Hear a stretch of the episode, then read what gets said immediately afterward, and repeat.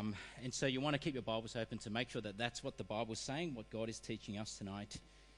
Well, I'm going to pray, pray that God will soften our hearts as we listen to this. Let's pray. Heavenly Father, as we reflect on your judgment upon us, upon this world, we pray, Lord, that we don't take this lightly tonight, uh, that you will soften our hearts, give us humble minds and hearts to understand what you have to teach us and to respond appropriately. We pray this in Jesus' name. Amen. Now, have you ever realized that as people, we are in fact very judgmental? We're judging always from cradle to grave. We're always casting judgments. Have you realized that? Whether that's internally, whether that's just behind closed doors, whether that's just watching through the windows, whether that's just in our mind or in our hearts, we're always casting judgments on others. Have you realized that? You know, you see a baby that's born, a new baby, and what do we say? We cast judgment. Oh, what a cute baby. Or what an ugly baby. Though none of us would think that or say that out loud anyway. Or, or we cast judgment by what people study. What, what are you studying? You're studying arts. Oh, you must be a hard-working student. I'm an art student myself. I'm doing my Masters of Arts, so I'm not having a go at art students. Or we cast judgments oh, by what people do for work. Uh, we cast judgment all the time, don't we? And I think we enjoy it because when we cast judgment, we get to look down on others and make ourselves look better. And this is why I suspect many of us, I do, I enjoy watching shows. Years ago, there was this show on Australian TV called Australian Idol. Remember that? The best bits of that show were only the first few episodes when people can't sing, when people make a fool of themselves. That was the best bit because you can cast judgment. How silly, how foolish. I will never do that. The rest of the show, when they start selecting those who can't sing, well, that just got boring. And we like to cast judgment on the wackos of society. Or we like to cast judgment by what people wear. We do this all the time. You wear glasses, that means you like maths, right? Oh, no, see, there you go. Who's doing that? We even cast judgment on God. We do that as people. God, how can you allow that to happen? How could you allow that suffering to have happened? How dare you, God, think you have your any right over my life? From cradle to grave, even when people die, we're casting judgments. Have you realized that? What happens at a funeral? We do eulogies. We're saying how great, how wonderful that person was, how, how wonderful heaven will be now with that person. You see, we're casting judgment even on the dead. From cradle to grave, we're casting judgments, and I think we enjoy that. But do you know what we see in this passage? In the end, the very end of all our lives, or your life, or my life, it will be not us casting judgment at all, but it will be God who will have the final word. It will be God who will have the final word on us, on this world, on your life. In the very end, it will be us in the docks and God on his throne as judge. Now, how does that make you feel? I mean, we've spent our whole lives judging others, scrutinizing others, but in the end, it'll be us who'll be judged by God. It'll be us who'll be scrutinized by God.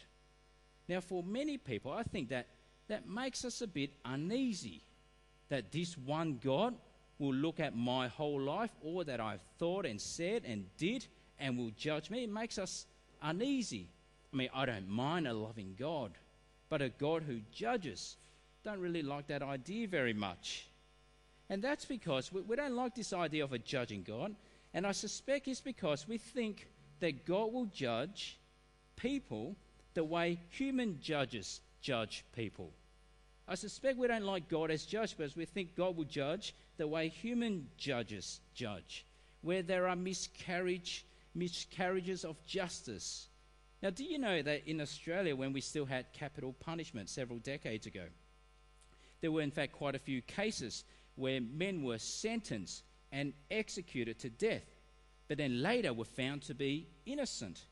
For example, a guy by the name of Colin Ross executed in 1922, but later on legally exonerated. It took 86 years, but he was exonerated in 2008 when new evidence was found.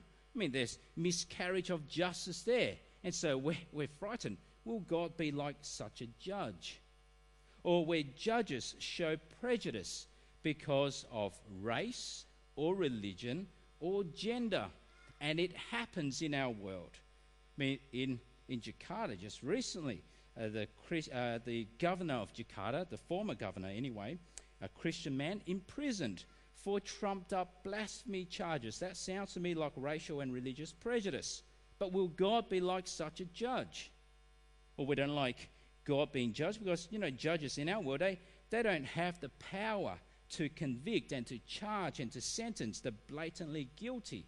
We know so many people get away when they are guilty, clearly guilty, but they get away because they're wealthy, they've got these awesome barristers and lawyers, and they get away on a technicality. I mean, will God be like such a judge? Or when judges show partiality, takes bribes, are corrupted. I mean, that happens more common than we like to believe. That's why in Australia, in the High Court of Australia, do you know how many justices we have in the High Court? We don't have just one justice, we have seven justices, seven judges. Now, obviously, that's for collective wisdom, but I suspect it's also to maintain impartiality. We can't really trust any one person with that much authority. And so we don't like the idea of judges. Will God be like such a judge? And so, what do you think? Well, what we see in our passage is that the judgment of God will be inescapable, it will be perfectly just, and it will be perfectly impartial. How does that make you feel? Now, I suspect for many people, for many of us even, when we rock up to God on Judgment Day, we might still try to make some excuses. Now, in this passage, there are three excuses that are made. So we'll have a look at these in turn. The first one, I'm actually not that bad, God. Rock up on Judgment Day, I'm not that bad, God. Or the second one, it's not fair, God. It's not fair. Or the third one, I didn't know. So let's have a look at these excuses. So imagine, Judgment Day, you're in the docks, God is on his throne judging you.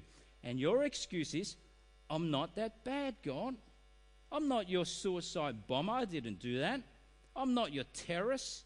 I didn't I never held a gun before in my life. I never killed anyone. I'm not that bad, God. I'm not even as bad as some of those people in my church, God. I'm not that bad. That could be an excuse. Now, what do you think God would say when anyone says that to God? Well, Paul here gives us an insight. Have a look at the first verse. Paul says, You therefore have no excuse, you who pass judgment on someone else for whatever point you judge the other, you who pass judgment do the same things. See, it's so easy. We like judging because we like to think highly of ourselves. And it's often too easy to think highly of ourselves and lowly of others.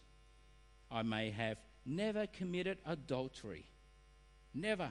But to lust after someone, that is to commit adultery with my eyes. To use pornography is to commit adultery in my heart. I may never have murdered anyone, but to get angry at my brother, Jesus says, is to kill that brother in my heart. This past week, uh, something happened in my household, in our household, that highlighted how judgmental I was. It was a silly example, silly thing that happened, but it just revealed my heart. This happened at dinner just the other night. One of my kids, nameless, was speaking at dinner with his mouthful, his or her, nameless, was speaking with his mouthful. Food coming out, mess everywhere. I got angry, and in my self righteous self, I raised my voice and I said, Don't speak with your mouth full. And I was saying that with my mouth full.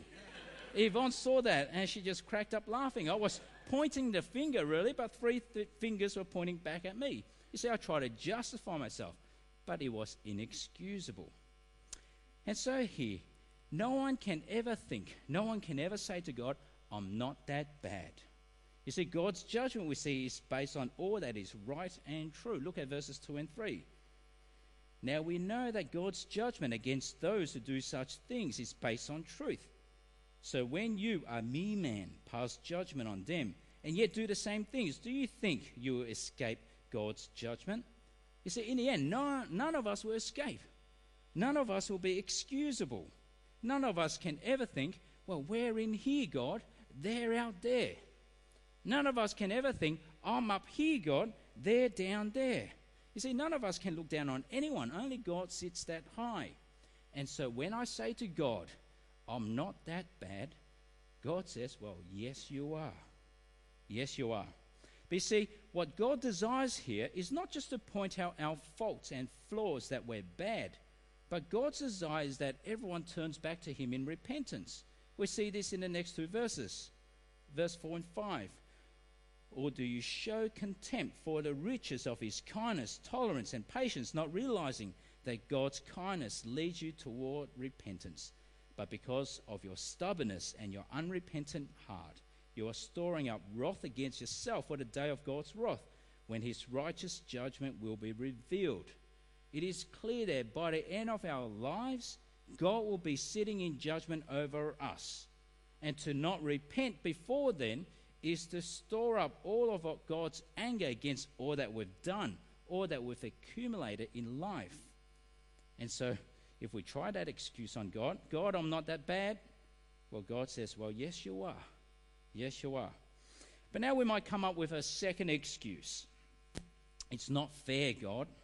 It's just not fair. I mean, God, you're treating people differently.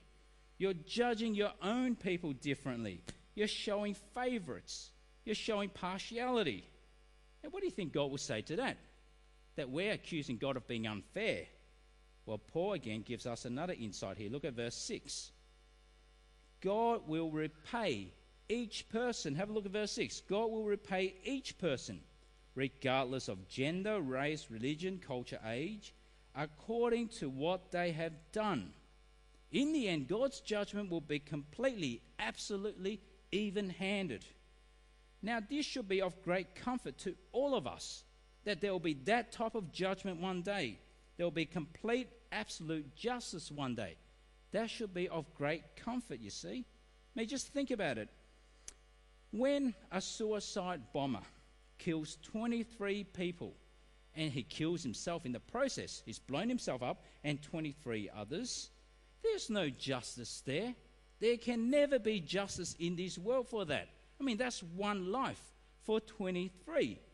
But let's just say that suicide bomber, he in fact did not die. He killed 23 people. We've captured him. We've prosecuted him. We've incarcerated him for life.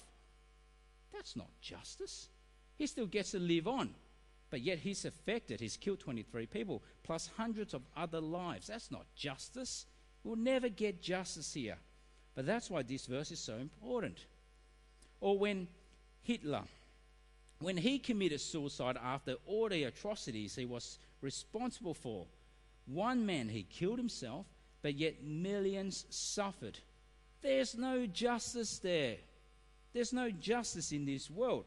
But you see, the promise here is that there will be complete, absolute, total justice, and death won't even frustrate God's justice. Because what do we see? God will repay each person according to what they have done. That is of tremendous comfort. There will be justice. You see, the judgment of God is the guarantee that good and justice will ultimately triumph. Now, what's that judgment? What is the judgment of God? What will it be? Well, here we see there are only two options. It might sound complicated. How do you judge a person? You know, you'll have a scale, a ladder. How does God judge? Really, only two options. Look at verses 7 to 11. To those who by persistence in doing good seek glory, honor, and immortality, he will give eternal life. But for those who are self seeking and who reject the truth and follow evil, there will be wrath and anger. There will be trouble and distress for every human being who does evil, first for the Jew, then for the Gentile, but glory, honor, and peace for everyone who does good, first for the Jew, then for the Gentile. For God does not show favoritism. You see, the Jews were the first into the blessing, and so they will be the first into judgment, but all will face it alike. You see, what we see here is that God's judgment will be just, it will be fair, it will be even handed, it will be impartial. And there's only two destinies. There will only be two destinies. One, those who will receive eternal life on the one side, the other side, or those who will face the wrath and anger of God. There's only two. Imagine that. Think about that. Billions of people, but only two destinies. And what is that judgment based on? Well, have a look at this passage. I think this is quite surprising for us. This judgment is based on what you do. Look at verse 7. It is based on doing good on the one side, and then verse 8. It is based on doing evil. Now, for many of us who have been coming along to this church, I suspect that that sounds strange to us, doesn't it? It, it seems here that being good gets you into heaven, being bad keeps you out. That it is your good works, your good efforts, your moral behavior that saves you. But is that what this passage is saying? Well, you see, in, in this passage, but also in light of the whole of Scripture, what we see is a consistent principle in the whole of the Bible, and that is this You are justified by faith, but you are judged by your works. I'll say that again. You are justified by faith, but you are judged by your works. Everyone will be judged by their works. And we see that in the teaching of Jesus himself. In our first reading, if you were listening carefully, we actually see both of that in the same passage. So, in the teachings of Jesus in John chapter 5, whoever hears my word and believes him who sent me has eternal life. What does that say? Justification is by faith. You are saved by believing.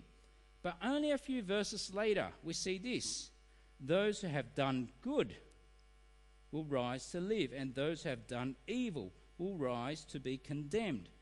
Judgment is by works. Your works reveal your heart. And so, what this passage is saying, which is consistent with the rest of the Bible, and that is our works reveal the genuineness of our faith. Our, our, our works show whether our faith is for real. And so, in this passage, who are those then who are able to persistently do good, seek glory, honor, and immortality? Who are those people? Well, the only people who can do that are those with saving faith. Their good works are the fruits of their faith. The good works don't earn salvation, but they exhibit salvation. And so here the judgment of God is fair and impartial because it's based on what you have done. Everyone, regardless of race, whatever race, whatever culture, however old, whatever gender you have, you'll be judged fairly and justly. And so on the day of judgment, on the day of judgment, none of us can deny. God will show to us, this is what you did, didn't you? This is what you did throughout your life. None of us will be able to deny it, nor excuse it, nor defend it. And so if I try to make that excuse to God, it's unfair, God. Well, it will be shown that it was fair, that it will be fair. Now, finally, we come to our third excuse. We might say to God, Well, God, I know you're the judge, you're the king, but I didn't know of your standards. I didn't know your moral expectations. I didn't know right and wrong. I, I just didn't know. We might say that to God, claim ignorance. Now, what might God say there? Well, God will say, That's okay. You'll just be judged on what you know. You'll just be judged on what you know, and what you know is enough. Look at verses 12 and 13. All who sin apart from the law will also perish apart from the law and all who sin under the law will be judged by the law. For it is not those who hear the law who are righteous in God's sight, but it is those who obey the law who will be declared righteous. And so, what it's saying here is that our judgment will be based on the truth that you know, on the light that you have. And whatever you know, whatever light that you have, that will be enough. Now, one theologian by the name of Hodge, he helpfully said this the ground of judgment is their works, the rule of judgment is their knowledge. And so one day, none of us can claim, I just didn't know. God will say, No, you actually know enough. God is not going to judge the guy who lived on the deserted island, no contact with anyone. God's not going to say to him, Well, why didn't you obey the laws of Moses? Why didn't you follow the Ten Commandments? He'll say, Well, I didn't have it. I didn't know it. No, instead, rather, God will judge those people who had no access to the law, who did not receive the written laws, by the law of their conscience, by the moral code that has been written, embedded, stitched into their hearts, by the inner consciousness of right and wrong. You see, God, the moral God, has stitched his moral standards into the fabric of all creation and into the hearts of every human being. And that's why, you see, you do not have to be a Jew or a Christian to have a sense of right and wrong. When people lie, when people behave cowardly, when people betray each other, when people hurt, and when people kill, you don't have to have the written law to know that that is wrong. We actually know it internally by our conscience. And so, no matter what standard we possess, what, no matter what knowledge we have, whether Jew or Gentile, we have all acted contrary to that standard. It will accuse us one day. Have a look, our final verses, verses 14 to 16. Indeed, when Gentiles who do not have the law do by nature things required by the law, they are a law for themselves even though they do not have the law, since they show that the requirements of the law are written on their hearts, their conscience also bearing witness, and their thoughts now accusing, now even defending them. This will take place on the day when God will judge men's secret through Jesus Christ, as my gospel declares. And so, in the end, on Judgment Day, all will stand before God. Every single one of us will stand before God culpable. None of us can plead ignorance. The judgment of God will be the great leveler. We are all culpable before God. And so the excuses we might come up with I'm not that bad. Well, yes, you are. It's not fair, God. Well, yes, it is. I didn't know. Well, yes, you did. And so, if that is what we know about the coming judgment, what difference do you think that is to make for our lives now? What difference is it meant to make knowing how God will judge us? What excuses would not hold? What difference? Well, firstly, if I am in fact no better than any of you, and if in fact you are no better than anyone else, then it makes a difference in how we see each other, how we see others, how we think of others, both outside the church and inside the church. But let's consider just inside the church. What might you secretly feel or think inside when you hear of someone else amongst us, a fellow brother or sister who have failed morally? How might you think? What might you feel inside when you when you hear of that brother or sister who failed in such a terrible way. Now, since becoming a minister, I've heard of a handful, more than I would have liked, a handful of other ministers who have failed morally. It might be some was because of pornography and lust, some because of outright adultery. Terrible things to hear, horrible things to hear, wrong, can't be condoned they must be rebuked and corrected out of love. But then it's very easy to get that sense of self righteousness, that sense of I'm better than others, that sense of I'm not like the others, to a sense of God, judge them, not me, I'm okay. But you see, from this passage, we're meant to see I'm no better. You're no better. What must I be thinking inside when these things happen? I can't stand in judgment of someone else like I'm the judge, that I can take the place of God. But I must remember I'm a fellow sinner. I'm just like one beggar telling another beggar where to find food. And so, what do I do? Instead of standing self righteously before God, I'm not like that person, God. Instead of that, I plead, Lord, please help me. Help me not, not to the, uh, to fall into that temptation. Lord, protect me from that sin because given the opportunity, given the circumstances, given the stress, the pressure, I may also fall. And so I plead, depending on the mercy of God, I'm just a sinner. I need your help. Lead me not into temptation, we pray.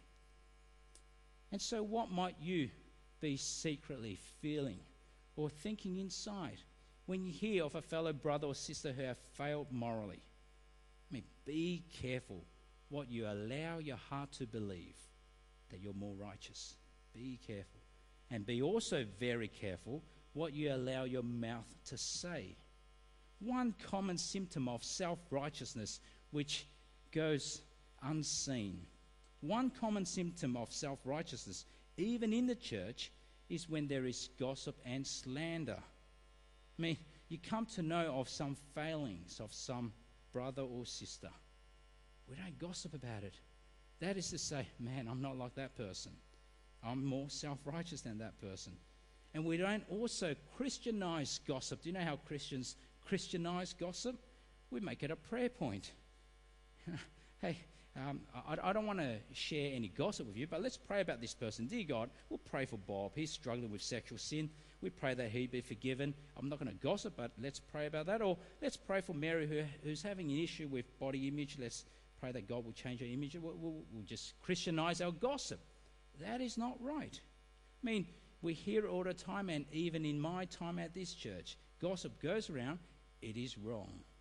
It is wrong. It is us, self righteous, is saying, I'm not like that person. Be very careful what we say about someone without them around. Why? Look at verse 1 again. You who pass judgment do the same things.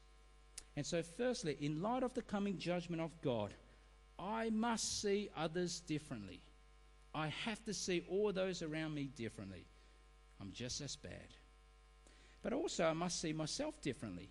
We must see ourselves differently. God's judgment will mean I'll be shown to be a worse sinner than I look. You see, on a, on a Sunday like this, it's very easy to, in fact, hide our secret lives. It's very easy to appear that life is all okay, that we're just living that simple, godly Christian life. But outside of Sundays, it might be a very different life we live. I mean, just imagine this. It won't happen, I assure you, but just imagine this. Imagine I was to follow you around all week. Wherever you go, I'm with you. In the toilet, I'm with you. In your room, I'm with you. In the car, I'm with you. I see everything you do how you spend your time alone, what you watch, how you use your computer, how you speak to your friends, your colleague, your family. Would you change anything you would do if I was around? Would you do anything that you would change because you would be ashamed of it? In 1876, in a newspaper article from the Weekly Kansas, this is in the States, there, there was a story of this young girl who played a prank on all the pastors in the town. This girl, a very clever girl, I'm sure, playing this prank, she wrote this short anonymous message with only four words. She wrote this message to all the pastors in the town. Four words All is discovered. Fly. Do you know what happened that Sunday? Twelve pastors in that town fled. No preaching happened that Sunday. And it makes you think what those pastors were hiding. But now imagine it's not, it's not, it's not me following around. Imagine how much more exposed we would be on Judgment Day by God. Now, I don't know whether this is true, but I suspect that none of us, none of us would like to run around naked at church, at school, at work. Is that true? Yeah, little giggles mean it's true. Some of you I know live at the gym and you, you're probably pretty proud of your body, but I'm sure you'll also be shameful and humiliated if you were run around naked. You see, the exposure of judgment day will be far worse than that. We'll stand before God feeling naked, humiliated before the living, all seeing, powerful God who exposes not just what we've done in our life, but what we've thought, what we believe, what we wanted in our hearts. We can't hide anywhere and we can't hide anything. And so to think everything will be okay on my merits is just false and deluded confidence. And so do not ever think you'll be okay on Judgment Day based on what you've done. And so I need to see myself differently here. We must see ourselves differently. And this is the way we're meant to see ourselves. I'm a broken sinner in need of mercy. I'm a beggar pleading for forgiveness.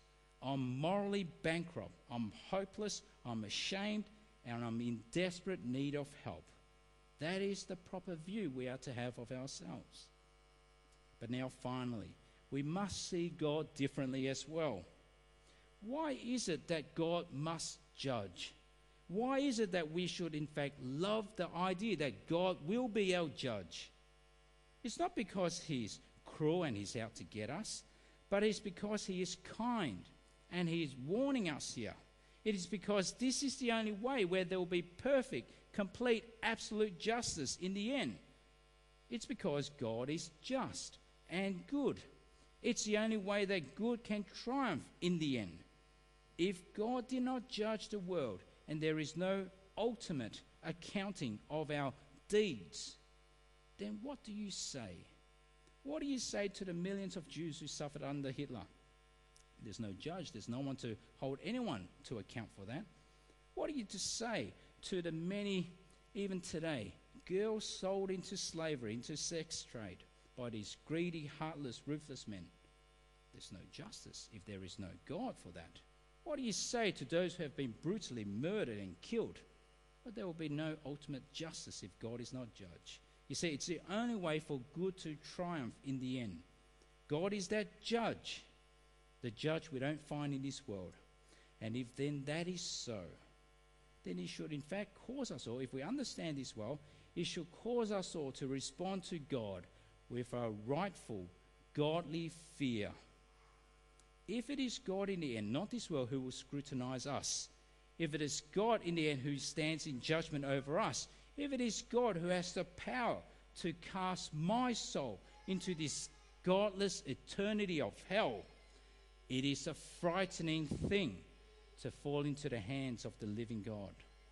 You see, people today muck around with God. People play with God, talk about God like it's nonsense. You do not muck around with God. If he holds your life in his hands, you do not muck around with this God. You do not muck around with him, but you fear him. You see, if not, we don't understand judgment or our depravity. We see God differently by fearing him, giving him the fear that he is due.